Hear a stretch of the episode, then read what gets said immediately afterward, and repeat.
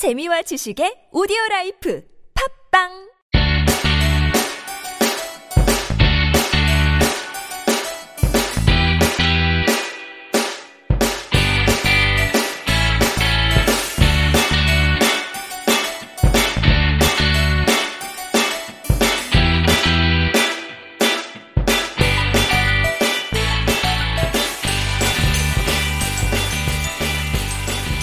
찾아가는 법률 서비스를 지향하는 법률사무소 시우 김사면 변호사입니다. 240회 함께 있는 민법을 시작해 보도록 하겠습니다.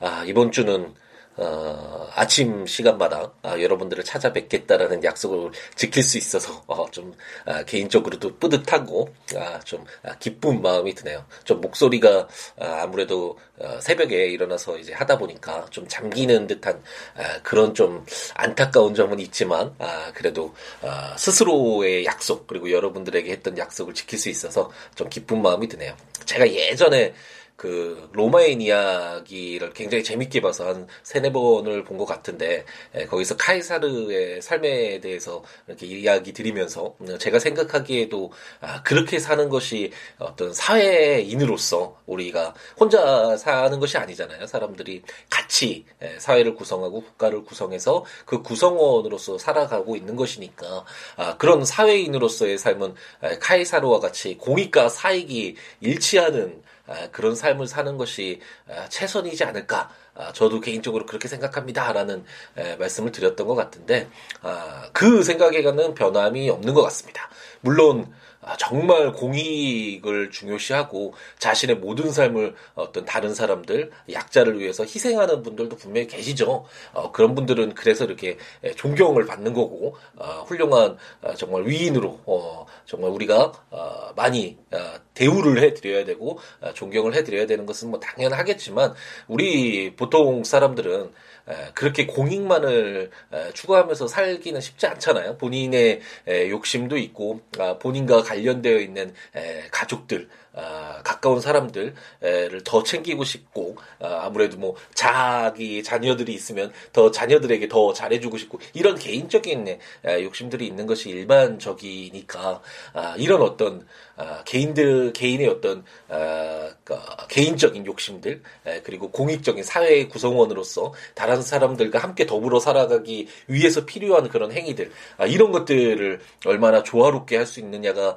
가장 중요한 부분인 것 같은데 에, 카이사르는 에, 자신의 어떤 이익됨을 위한 행동이 에, 공익과도 일치했기 때문에 에, 정말 아, 위대한 아, 그런 어떤 역사적인 인물로 아, 남을 수 있었고 아, 우리도 결국 에, 우리가 하는 일이 아, 너무나 공익적이거나 너무나 사익적이거나 아, 이것이 아니라 자기가 하는 일이 공익과 사익이 일치하는 아, 그런 방향으로 나아가는 것이 맞지 않나라는 생각이 들고 아, 그래서 이런 함께 있는 민법 어, 제가 새벽에 에, 이제 일어나서 아, 녹음할 시간이 에, 오후나 저녁 시간에 좀 에, 마땅치 않아서 이렇게 새벽에 하겠다라고 말씀드리고 이렇게 좀 아, 실천을 하려고 노력하는 이유도 물론 공익적인 부분도 분명히 있죠. 제가 함께 있는 민법을 시작했을 때 말씀드렸던 것처럼 아, 제가 정말 많은 것을 받았기 때문에 사회로부터 아, 이제 제가 받은 것들을 아, 여러분들에게 좀 아, 전해드리는 역할 아, 그리고 법이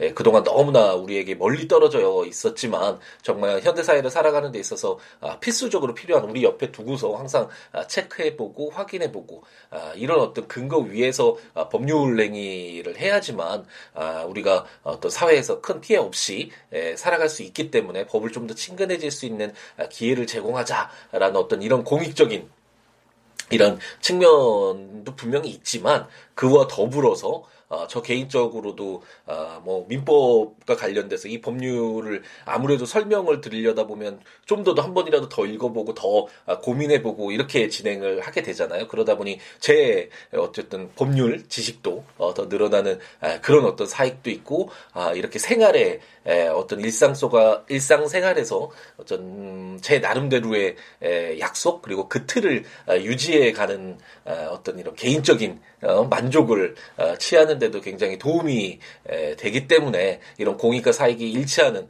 아, 그런 삶을 살기 위해서 노력하는 그런 어떤 일환이라고 할 수 있고 아, 그래서 개인적으로는 아, 물론 나중에 나이가 더 들고 더 경험과 아, 지식과 뭐 여러 가지 아, 연륜이 쌓여가면 공자님이 말씀하셨던 70이 되면 자기가 원하는 바대로 행동해도 그것이 뭐 다른 어떤 사회의 규범이나 윤리나 이런 것에 반하지 않았다. 종심소욕 불유구였죠. 아, 이제 기억이 좀 가물가물한데 하도 아, 요즘에 좀 아, 논어를 또 등한시했더니 어쨌든 자기가 마음 먹은 바대로 행동해도 그것이 어떤 다른 것들에 반하지 않는다라는 이런 어떤 성인의 경지에 뭐 이르기 위해서 노력을 하겠지만 쉽게 그렇게 가지는 못하겠지만 우리가 하는 행동들이 너무나 아, 좀 개인적인 욕심에 치우쳐서 어, 사회에 좀 반하는 그런 행위가 되지 않았으면 좋겠고 너무나 공익적인 건 뭐 그렇게 크게 문제가 되진 않겠지만 우리가 보통 사람들이 그렇게 살기가 쉽지 않잖아요. 어느 정도의 개인적인 만족, 개인적인 욕심은 아, 채워지는 것은 뭐 전제로 하더라도 아, 우리가 더불어 함께하고 있으니까 이 사회 구성원으로서 함께하고 있으니까 우리 사회에 어떠한 아, 자신의 행위가 어떠한 의미가 있는 것인지는 한 번쯤은 아, 되돌아보는 아, 그런 어떤 삶의 방향을 잡아보는 것이 어떨까라는 그런 말씀을 드려봅니다. 자, 함께 있는 민법, 뭐, 이렇게 자신있게, 좀, 어, 자신감이 넘쳐서, 또 욕심, 에, 제 어떤 자랑 같은 이야기를, 어, 어, 했기 때문에 더 열심히 함께 있는 민법으로 돌아와서 한번 읽어봐야 되겠죠. 우리가 이제 어, 친족편을 공부를 하고 있고 어, 친족편은 아, 그동안 우리가 아, 물건편 그리고 채권편에서 봤던 것처럼 어떤 불특정 물론 뭐 아는 사람들과도 지인들과도 뭐 법률 행위를 할 수는 있지만 일반적으로는 현대 사회에서는 다양한 자기가 알지 못하는 다양한 사람들과 아, 법률 행위를 통해서 아, 이렇게 법률 효과를 서로 주고받고 있잖아요. 음, 아, 이런 이런 것처럼 어떤 물건에 대한 권리 의무 그리고 법률 효과를 규율하고 있는 물건편 어, 어떤 특정인에게 특정한 급부 아, 뭐 김밥을 제가 산다면 김밥을 받을 권 권리, 제가 그 대가를 지급해야 되는 의무 이런 발생하는 이런 채권 관계 이런 것들을 우리가 공부를 했다면 아, 친족편은 아, 그에 반해서 아, 아, 어떤 친족이라는 제한된 범위 내에서 어, 발생하는 아, 그런 어떤 규율들을 담고 있는 아, 법이라고 할 수 있고 그래서 우리가 친족편 시작하면서 그 총칙 규정에서 그럼 어떤 관계에 있는 자들이 친족에 해당하는가와 관련된 내용들을 공부를 했었죠. 그래서 아, 공부를 한 뒤에 이제 예전에는 그럼 어떨 때 어떤 이런 가족의 범위랄까요? 이런 어, 규율을 할 것인가와 관련돼서 호주 제도가 어, 시행이 됐었고 굉장히 오랫동안 우리 사회를 지배를 했. 했었었죠. 지배라기보단 적용이 됐었었죠. 그런 시스템 하에서. 어, 하지만 호주 제도가 어, 양성 평등, 남녀 평등에 반하고 어, 여러 가지 뭐 이유를 어, 들면서 헌법재판소가 어, 그것에 대해서 이제 시정을 해라, 아, 이제 폐지를 해라라고 결정을 했기 때문에 호주 제도가 이제 폐지가 되고 아, 우리가 아, 모든 그, 그, 조문들이 거의 다 삭제되고 두 개만 남았었잖아요. 가족의 범위라고 해서 이게 법률에 아, 가족이라는 에, 그런 어떤 범위가 아, 직접적으로 적용이 되지는 않지만 상징적으로 이제 에, 호주조가 폐지되고 이제 가족의 에, 범위를 어떻게 할 것인가와 관련된 에, 내용들이 에, 우리가 공부를 했었습니다. 그리고 나서 이제 우리가 아, 봐야 될 것은 가족 어떤 친족의 어떤 형성이 될 때 처음으로 시작이 되는 것은 아 이제 혼인을 통해서 이제 결혼을 남녀가 결혼을 해서 결합을 해서 이제 아이를 낳고 이러면서 아 어떤 친족이 형성이 되고 범위가 확대되어 가잖아요. 아 그래서 아 우리가 혼인 을 이제 결혼의 어떤 가족의 친족의 성립의 첫 번째 그런 요소로서 아, 이제 우리가 혼인을 공부를 하고 있습니다. 이제 혼인을 공부한 이후에 이제 혼인 이후에 어떤 자녀와 그 부모의 관계를 규율하고 있는 부모와 자 그리고 어, 혼인은 아니었지만 양자 관계를 통해서도 어, 이렇게 혈족이나 아, 인척 관계가 형성이 될 수도 있잖아요. 이런 아, 내용들을 이제 계속해서 이제 공부를 하게 될 텐데 이제 혼인을 공부를 하면서 혼인의 어, 그전 그전 그 단계라고 할 수 있겠죠. 약혼과 관련된 규정들을 에, 공부를 했었고 그리고 이제 에, 혼인이 성립될 때 에, 어떻게 성립이 되는가 성립된다와 관련된 규정들 일반적으로는 혼인이 이런 이런 혼인은 성립될 수 없다라는 그런 내용들이 중심이 됐었고 이런 어떤 당사자의 혼인을 하겠다는 의사의 합치뿐만 아니라 혼인의 신고가 필요하다는 그런 내용까지 봤죠. 그리고 나서 아, 정말 이래서는 혼인이 성립돼서는 안 된다라고 규정했던 그런 내용들 근친혼이나 아, 중혼이나 이런 내용들이 어, 혼인이 있었을 때 그러면 그 효과를 어떻게 할 것인가와 관련돼서 혼인의 무효와 취소 규정들을 우리가 지난 시간에 그 사유들을 한번 공부를 했었습니다. 그래서 이제 취소 청구권자와 관련된 내용들을 어, 지난 시간에 어제 마지막으로 817조를 읽었는데 어, 오늘은 취소 청구권자 중혼의 취소 청구권자는 어떻게 되는지 그것을 본 뒤에 취소권이 소멸되는 사유로서의 네 개의 조문을 한번 어, 보도록 하겠습니다.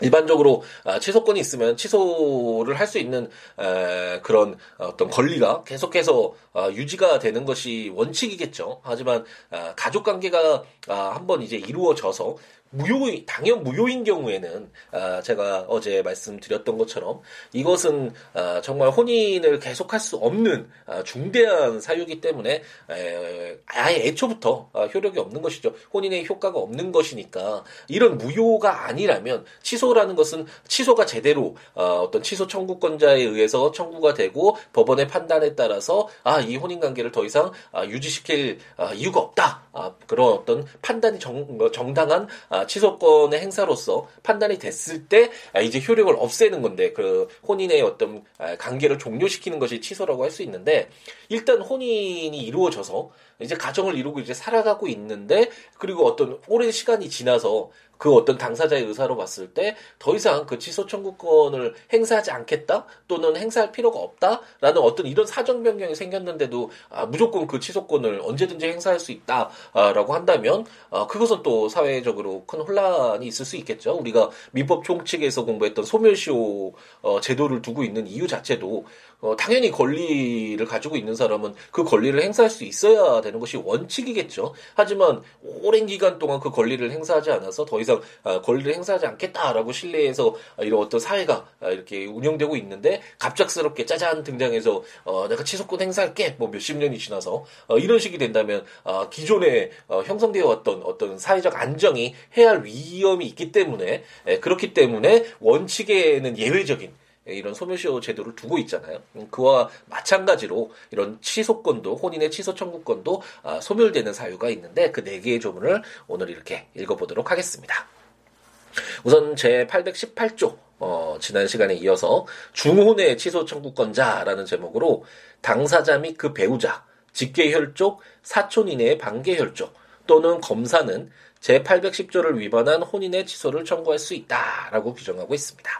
제 810조가 중혼의 금지였잖아요. 배우자 있는 자는 다시 혼인하지 못한다라는 조항이었는데 이 원칙적 이런 경우가 이제 많이 발생하지는 않겠죠. 전사라가 워낙 잘 돼 있어서 요즘에는 어, 다른 사람과 혼인 관계가 있는 사람은 어, 혼인 관계 그 뭐 그 사람에 대해서 인적 사항에 대해서 확인을 해보면 혼인 이제 신고를 접수를 할 때 수리를 할 때 그 사람이 아 이제 그 공무원들이 여기 확인해 보면 뭐 어느 정도 다 드러나니까 이제는 전사라가 다 돼서 음 쉽진 않겠지만 그래도 뭐 예외적으로 이렇게 중혼이 이루어질 수도 있잖아요. 아 그랬을 때 아 이 혼인을 취소할 수 있게 되는데 그 취소 청구권자를 어떻게 할 것인가? 제가 지난 시간에 이제 아, 이 취소 청구권자가 중요한 이유가 이제 만약 소를 제기하게 될때 민사 재판까지 갈 때 당사자 적격이다라고 해서 어, 재판을 청구할 수 있는 그 자격이 있어야지만 아, 소를 제기할 수 있다라는 설명을 드렸었잖아요. 그래서 아, 이렇게 당사자, 배우자, 직계혈족, 사촌 이내 반계혈족 또는 검사, 아, 중혼의 경우는 어떤 사회 질서에 좀 반하는 그런 어떤 가족 형태라고 할 수 있잖아요. 우리가 일부 일처제를 원칙으로 하고 있으니까 그렇기 때문에 공익의 대변자인 검사를 취소 청구권자로 두고 있고 예, 그리고 이게 2010년도인가요? 2010년도에 헌법재판소에서 아, 이제 결정이 있었는데 그 예전에는 당사자 그 배우자 그리고 직계 존속 이렇게 되어 있었거든요. 아, 그것이 어, 직계 존속도 물론 어, 이 중혼인 경우에 취소할 수도 있지만 직계 비속 자녀들도 어, 청구할 수 있도록 해야 되는 거 아니냐라는 아, 그런 청구가 있었고 헌법재판소도 어, 그것을 받아들여서 헌법 불합치 결정을 내려서 이제 직계 혈족으로 직계 존속뿐만 아니라 직계 비속까지도 아, 이렇게 청구할 수 있도록 이제 개정이 되었네요. 그럼 이제 819조부터 어, 4개의 조문을 통해서 어, 혼인의 취소 청구권이 소멸되는 경우를 볼 텐데 제 819조는 동의 없는 혼인의 취소 청구권의 소멸이라는 제목으로 제808조를 위반한 혼인은 그 당사자가 19세가 된 후 또는 성년 후견 종료의 심판이 있은 후 3개월이 지나거나 혼인 중에 임신한 경우에는 그 취소를 청구하지 못한다라고 규정하고 있습니다. 그 이제 19세가 되지 않는 808조가 어, 그 동의가 필요한 혼인이었잖아요. 그 미성년자가 혼인을 하는 경우에 이제 혼인을 했는데 그 당사자들이 너무 잘 살고 있어서 이제 그 성년이 되어버린 거죠. 19세가 넘어버렸다. 그 뭐 성년 후견은 이게 나중에 후견제도 공부할 때 우리가 자세히 보기로 했잖아요. 그래서 후견을 받고 있는데 그 후견을 어 이제 심판이 있은 후에 3개월이 이제 지났다. 그 성년은 후견을 받지 않아도 된다라는 그 심판을 받은 후에 3개월이 지났다. 또는 어, 미성년자였지만 아, 어떤 가정을 이루고 살아가면서 아, 임신을 했다.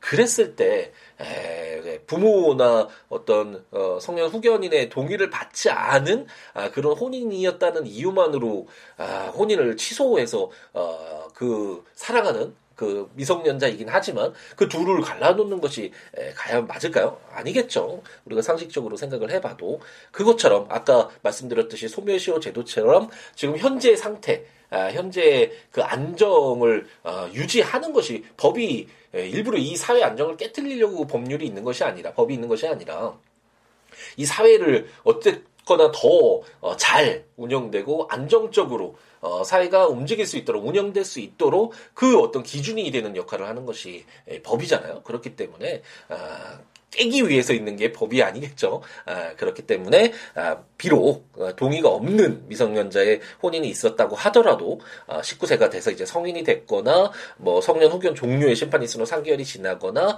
혼인 중에 임신했을 때 이때는 그 취소권을 행사하지 못한다라고 규정을 해서 그 취소권이 아, 이제 소멸되는 그런 사유를 규정하고 있습니다. 근친혼 등의 취소 청구권의 소멸이라는 제목으로 제820조가 규정을 하고 있는데 제809조의 규정에 위반한 혼인은 그 당사자 간의 혼인 중 포태한 때에는 그 취소를 청구하지 못한다라고 규정하고 있습니다.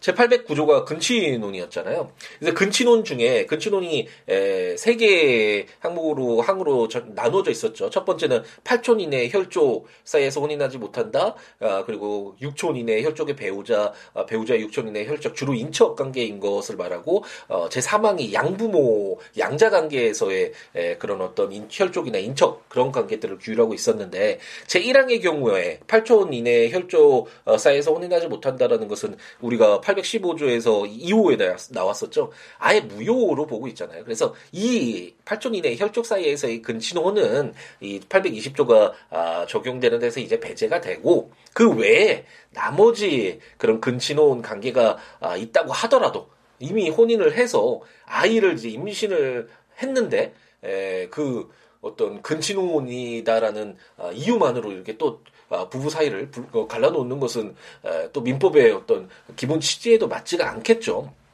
어떤 사회 질서라는 아, 그런 공익적인 측면은 이미 8촌 이내 혈족 사이에서 혼인하지 못한다는 이 어떤 혈족 사이에 이런 근친혼과 관련돼서 무효라고 규정을 하고 있어서 어떤 그런 어, 최소한의 에, 그런 어떤 역할을 하고 있기 때문에 이미 혼인관계가 그 외에 에, 근친혼 관계에서 어, 성립이 돼서 아이까지 임신했는데 혼인관계를 어, 파기시키는 것은 맞지가 않을 것입니다. 그렇기 때문에 에, 물론 에, 제가 근친혼과 관련돼서도 어, 처음 도입부에 말씀드렸던 것처럼 지, 지난 시간인가요? 어, 이 근친혼을 어떻게 바라볼 것인가가 사실 상당히 많은 어, 다양한 주장들도 있는 것이고 어, 그렇기 때문에 물론 현재 법으로 정해져 있는 것을 부정할 수 수는 없겠지만 아, 일반적으로 어, 어떤 당사자들의 가족 관계를 이루고 싶은 그런 당사자들의 혼인의 자유도 굉장히 중요한 아, 우리 기본권이라고 할 수 있잖아요. 그래서 이 기본권을 제한하고 어, 침해할 수도 있는 아, 이런 조문이기 때문에 어, 좀 보수적으로 좀그 아, 그, 그 제한의 폭을 어, 줄일 수 있도록 노력하는 것이 당연히 필요하겠죠. 제 개인적인 생각이기도 하고 아, 그렇기 때문에 비록 근친혼이라고 하더라도 제 1항 그 근친혼에서 8쪽 이내의 혈족 사이의 혼인이 아니라면 나머지 규정하고 있는 근친혼의 경우에 혼인 중에 이제 아이를 임신을 했다면 아, 그 취소 청구권이 소멸된다라고 해서 그 혼인 관계를 파기시키지는 못하도록 아, 이렇게 규정을 하고 있습니다. 제822조는 악질 등 사유에 의한 혼인 취소권의 소멸이라는 제목으로 제816조 제2호의 규정에 해당하는 사유 있는 혼인은 상대방이 그 사유 있음을 안 날로부터 6월을 경과한 때에는 그 취소를 청구하지 못한다라고 규정하고 있습니다. 우리가 816조에서 혼인 취소할 수 있는 사유 중에 혼인 당시에 당사자 일방의 부부 생활을 계속할 수 없는 악질, 기타 중대한 사유 있음을 알지 못할 때 아, 이제 혼인을 취소할 수 있다라는 그런 사유로 두고 있었잖아요. 어, 어떤 어, 어, 좀 중대한 질병이 이제 있음을 알지 못하고 이제 혼인을 맺었는데 어, 그렇더라도 그런 어떤 질병이나 어떤 중대한 아, 부부 생활을 계속할 수 없는 중대한 사유가 있기는 했지만 어, 너무나 사랑한 나머지 가정을 유지하고 싶은 어, 나머지 어, 6월이 지날도록 6개월이 지날 정도로 어, 화목하게 잘 살고 있었다. 어, 라고 하는데 갑작스럽게 오랜 시간이 지난 뒤에 어, 예전에 혼인 당시에 너 악질이나 그 혼인 생활 개싹할 수 없는 어, 중대 사유가 있었잖아라고 하면서 어, 혼인을 취소할 수 있도록 한다면 또 어, 그렇게 평온하게 유지되고 있던 혼인 관계를 어, 또 파기시키는 어, 그런 어, 어떤 어, 행위가 될 수 있기 때문에 그런 것들을 막을 필요가 있겠죠. 아까 말씀드렸던 혼인 취소 어, 청구권의 소멸 사유와 유사하다라고 할 수 있겠는데 그렇기 때문에 어, 일반 어, 원칙적으로 부부 생활을 할 때 혼인을 할 때 부부 생활을 할 수 없을 정도의 어떤 중대한 사유가 있음을 알지 못했다고 하더라도 어, 그런 사유를 알게 된 후, 아, 그런 어떤 아, 질병이나 어떤 어, 혼인 관계를 아, 유지하기 힘든 사유가 있긴 하지만 에, 그런 것을 인내하고 아, 사랑으로서 함께하기로 어, 결심하고 오랜 시간, 6개월이 넘는 시간 동안 혼인 관계가 유지되어 왔다면 아, 이 혼인 취소권을 아, 소멸시켜서 어, 더 이상 혼인 관계를 취소 청구에 의해서 아, 소멸되지 않도록 파기되지 않도록 아, 이제 규정을 하고 있습니다. 제823조는 사기 강박으로 인한 혼인 취소 청구권의 소멸이라는 제목으로 사기 또는 강박으로 인한 혼인은 사기를 안 날 또는 강박을 면한 날로부터 3월을 경과한 때는 그 취소를 청구하지 못한다라고 규정하고 있습니다. 우리가 사기 강박 그 민법 총칙에서 공부를 했죠. 어떤 법률 행위를 함에 있어서 법률 행위라는 건 어떤 의사, 아, 내가 어떤 것을 하겠다라는 의사 표시를 필수적인 요소로 하는 거잖아요. 근데 이런 의사에 뭔가 하자가 있다면, 어, 내가 저 김밥을 살 거야라는 이런 의사를 가지고 그 매매의 어떤 계약을 어, 체결을 하는데 제 의사에 어떤 착오가 있거나 어, 저 진심이 아니었거나 아니면 다른 사람이 저 김밥 너무 맛있어 이렇게 속였거나 아니면 너 저 김밥을 어, 사지 않으면 너 정말 맞을 줄 알아 뭐 이런 식으로 어, 강박을 공포감을 얻는 이런 강박을 어, 통해서 이런 의사 표시를 했거나 이런 어떤 하자가 있는 의사 표시에 있어서 뭐 취소할 수 있다 뭐 이런 어떤 법률 효과들을 우리가 민법 총칙에서 공부를 했었죠. 107조부터 어, 시작되는 조문이었었는데 이런 공부를 했던 것처럼 사기나 강박으로 인한 어, 혼인이 있었다면 이런 혼인의 경우에도 어, 취소할 수 있다라는 것이 816조에서 혼인 취소의 사유에서 제 3호에 등장을 했던 어, 그런 사유잖아요.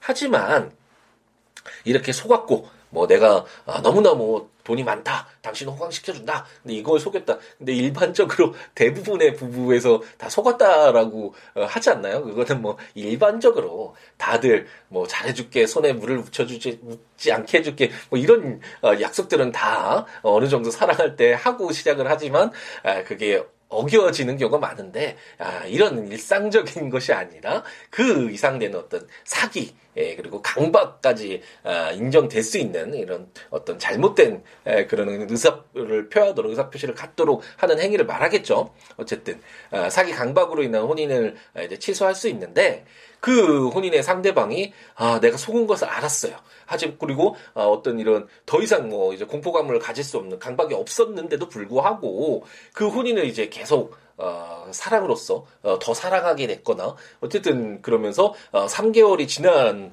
어, 시간까지 계속해서 혼인 관계를 유지하고 있다면 그 이후에 에, 갑작스럽게 짜잔하고 또 등장하면서 어, 그때 너 어, 나를 속였었잖아 그러면서 혼인을 일방적으로 파괴시킬 수 있는 아, 이런 취소 청구권을 계속 남겨두면 어, 기존에 계속 유지되어 왔던 안정적으로 유지되어 왔던 혼인 관계가 가, 좀 어, 갑작스럽게 에, 뜻하지 않게 파기되는 에, 그런 에, 경우가 발생할 수 있잖아요. 그렇기 때문에 사기 강박으로 인한 혼인 취소 청구권도 만약 그런 사유를 다 이제 알고 또는 강박을 면한 어, 때로부터 3개월이 지났다면 아, 그 취소를 청구하지 못한다라고 해서 혼인관계가 유지토록 아, 이렇게 규정을 하고 있습니다.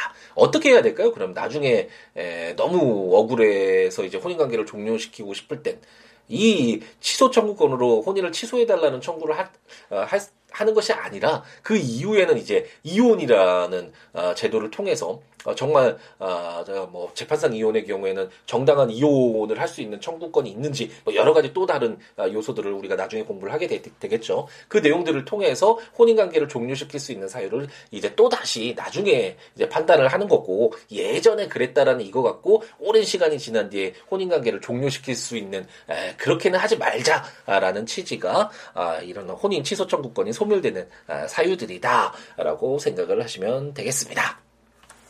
아, 이제 나머 이제 다음 시간에 다음 주가 되겠네. 다음 주 월요일이 될 텐데 에, 다음에는 이제 에, 혼인 취소가 어떤 효력을 갖는지 제가 어제인가요? 지나 지지난 시간인가요? 예, 민, 우리가 민법 총칙에서 공부했던 아, 어떤 의사 표시의 취소와는 좀 다른 아, 효력을 규정하고 있다라는 설명을 드렸었죠. 아, 그와 관련된 이 세 개의 조문을 에, 이제 끝내 게 되면 이제 혼인을 이제 성립이 됐을 때 어떤 효력을 갖는지 우리가 일반적으로 어, 물권편이나 채권편이나 다 공부할 때 이런 내용들을 공부를 했잖아요. 채권에서도 처음에 채권의 발생이 어떻게 되는지 그런 채권이 성립되고 난 이후에는 어떤 효력이 있는지 그러면서 뭐 이제 다수 당사자들이 있었을 때 채권 관계 그리고 채권을 양도할 수 있는지 소멸할 수 있는지 뭐 여러 가지 이런 내용들을 공부한 뒤에 이제 그 채권이 소멸되는 그런 사유들로서 뭐 이제 변제나 상계나 이런 내용들 공부를 했었잖아요. 이런 큰 틀에서 바라보면 아 거의 뭐 아, 유사하다고 볼 수 있고 혼인의 경우에도 이제 혼인이 성립이 됐다면